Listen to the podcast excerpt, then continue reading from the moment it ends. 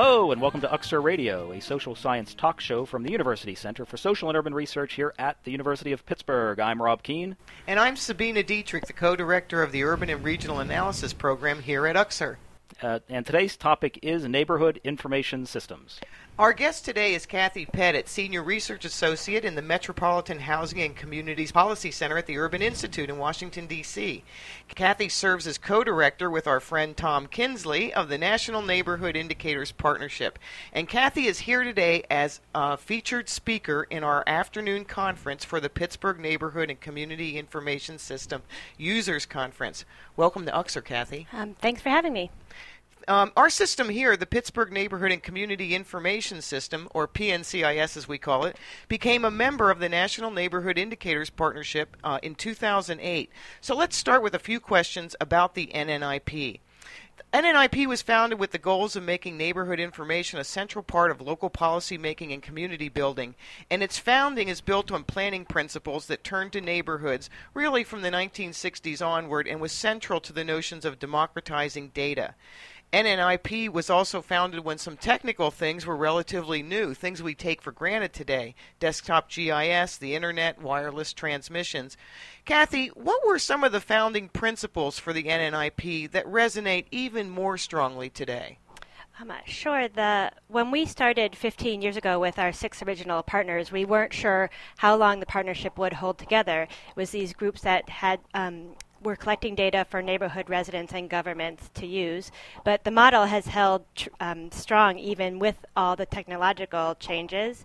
Data is just as hard to get now as ever before um, out of city and county administrative offices, um, and the imbalance in information and influence is still present um, with low income communities. And if with data in their hands, they can really begin to articulate their concerns, problem solve around um, issues that they see, and, and really put forward their hopes for their um, neighborhoods and families. And so data gives them a place at the table where they didn't have it before. Great. NNIP also brings uh, partners together for its biannual conference and has created some impressive data sharing efforts around these important issues for neighborhoods. What are some ways for local NNIP partners to work together for bigger projects and data sharing efforts? This is really the um, driving purpose of NNIP, and our role at the Urban Institute is to facilitate um, learning and sharing among the p- different partners. Um, there's a few ways we do that. One is more ad hoc. Um, for example, your users conference. Other cities have similar conferences and are learning from each other about um, format and content. We have more structured cross-site projects. Our current one is on the effect of um, foreclosures on children, um, using both student data and housing data, talking to both the education policy folks and the housing policy folks. And we're um, just launching a new project on shared indicators where, um, for the first time, we're trying to set up a um, panel of common indicators across neighborhoods so we can really speak towards, as a whole, towards how our neighborhoods are doing in America, particularly distressed neighborhoods. Let me just follow up a little bit on the piece with uh, children and foreclosures. What are some of the early things you're discovering uh, from the neighborhood data in the sites that are working on this issue? Sure. Um, we're first of all, this is it's in D.C., Baltimore, and New York. So we're finding, um, as we often say in NNIP, that not all cities and not all neighborhoods are the same. So, but there are definitely concentrations of children and schools that are highly affected by foreclosures as really a hidden problem um, as the schools worry about academics and um, and teacher quality that they d- don't realize that this um, increased mobility of their children could really disrupt their classrooms and the individual students' lives. And who's funding that project? Um, the Open Society Institute and the Foundation for Open Society.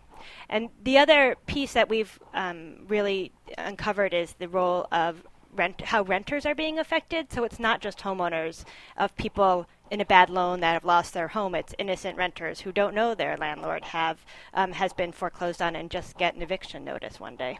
And that's a really important piece of information that can come out of some of these neighborhood information systems that, as you said, wouldn't be apparent to a lot of people that someone who's renting loses their rental unit the where they live because the owners face foreclosure. Exactly. Um, the other piece you were mentioning is the Shared Indicators Project. Do you want to elaborate a little bit on that? Sure. Um, this was actually part of the original vision of NNIP, and then um, and we um, were focusing so much on the individual cities having autonomy and um, focusing on local issues that we went away from it for a while, and now have come back under the guidance of Charlotte Kahn at the Boston Foundation. Um, so the idea is that we would be tracking things around um, teen pregnancy, around crime, around health, around um, housing indicators, and that we would be able to compare to see how neighborhoods are faring. Um, uh, Pittsburgh versus Columbus versus places out west, and to really get that detailed information that's that um, to for us in the Urban Institute, we would really like to uh, inform federal and national policy, but even I think places um, like Tennessee, where there's three partners, are really focused on state policy. So the ability to be able to give this detailed current information about how our neighborhoods are doing um, just isn't available through any other means. It's great. Um, then the that, that moves well into what I'm going to ask next. The atmosphere, if you can call it that, is changing in Washington at the federal level. What impacts do you see with new views in Washington affecting local level information and the sharing of these kinds of systems, in particular, as you mentioned, with your indicators project? The um, the new federal programs we see in Washington really um, recognize the necessity of place-based strategies, and they've taken what we've learned both from other federal programs like Hope Six and um, and other community programs like the Harlem Children's Zone, taking lessons from those and building them into the new um, the new programs of um, Promise Neighborhoods, Choice Choice Neighborhoods, and all of these have a huge role for tracking data, progress, mid course correction, seeing what works. And it's impossible without an NNIP partner in, in the city to be able to really follow through on what these, um, these grants are working with.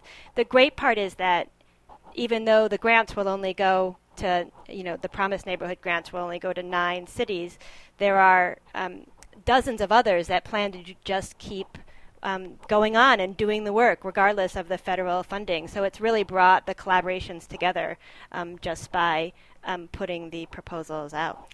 That's right. In, in this afternoon's conference, Professor John Wallace of the School of Social Work and Sam, Samantha Teixeira are going to present on the Homewood Children's Village, which they have a lot of information on and have been using the Pittsburgh Neighborhood and Community Information System as an important source of their work on that. Yeah, definitely. Um, as more and more data are being released independently by federal, state, and local governments and others, what are some of the most important roles for data intermediaries like the PNCIS and other NNIP members, and where should they be thinking about um, maybe even expanding in the future?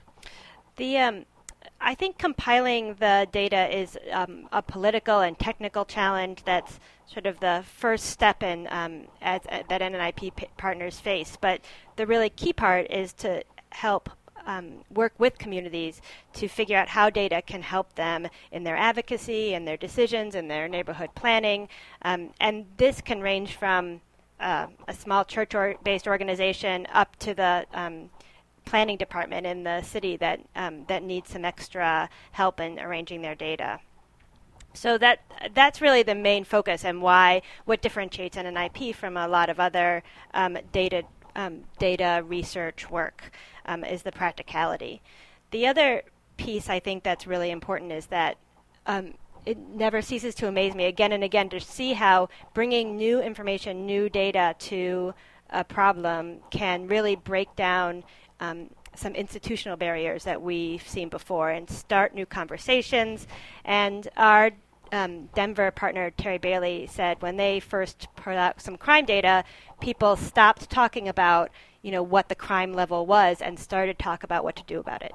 So um, with that sort of um, um, impetus that we've seen, and I've a couple examples that I'll give this afternoon around um, prisoner reentry in Providence and some schools work that we've done in DC that um, that shows how it can really shift the culture. And over time, um, as um, as you've seen, I think probably since you've joined, that expectations are raised from the community groups and from the city about um, what kinds of information and data should be available for their decisions and work.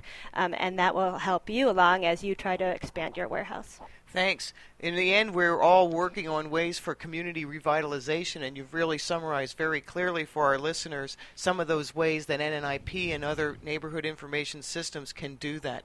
Great. Kathy Pettit of the Urban Institute is our guest today uh, on our podcast, and this afternoon uh, she will be the featured speaker at our at our Neighborhood Information System (PNCIS) user conference. Uh, let me uh, interject that uh, Kathy's website or her uh, institution website is www.urban.org slash NNIP slash NNIP. And we'll put a link to that on our website at www.ucsur.pitt.edu. That's U-C-S-U-R.pitt.edu. Also, I don't think we've given the website address, address for our PNCIS uh, project.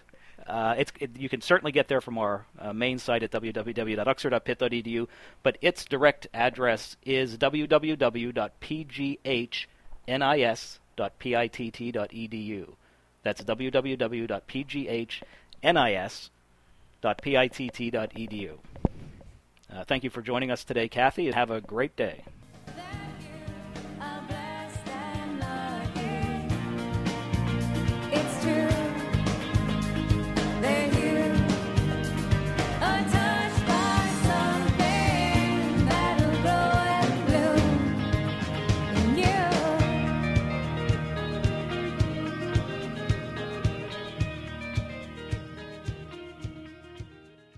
The opinions expressed during the show are not necessarily those of the University Center for Social and Urban Research or the University of Pittsburgh. Discussions are intended for educational and entertainment purposes only.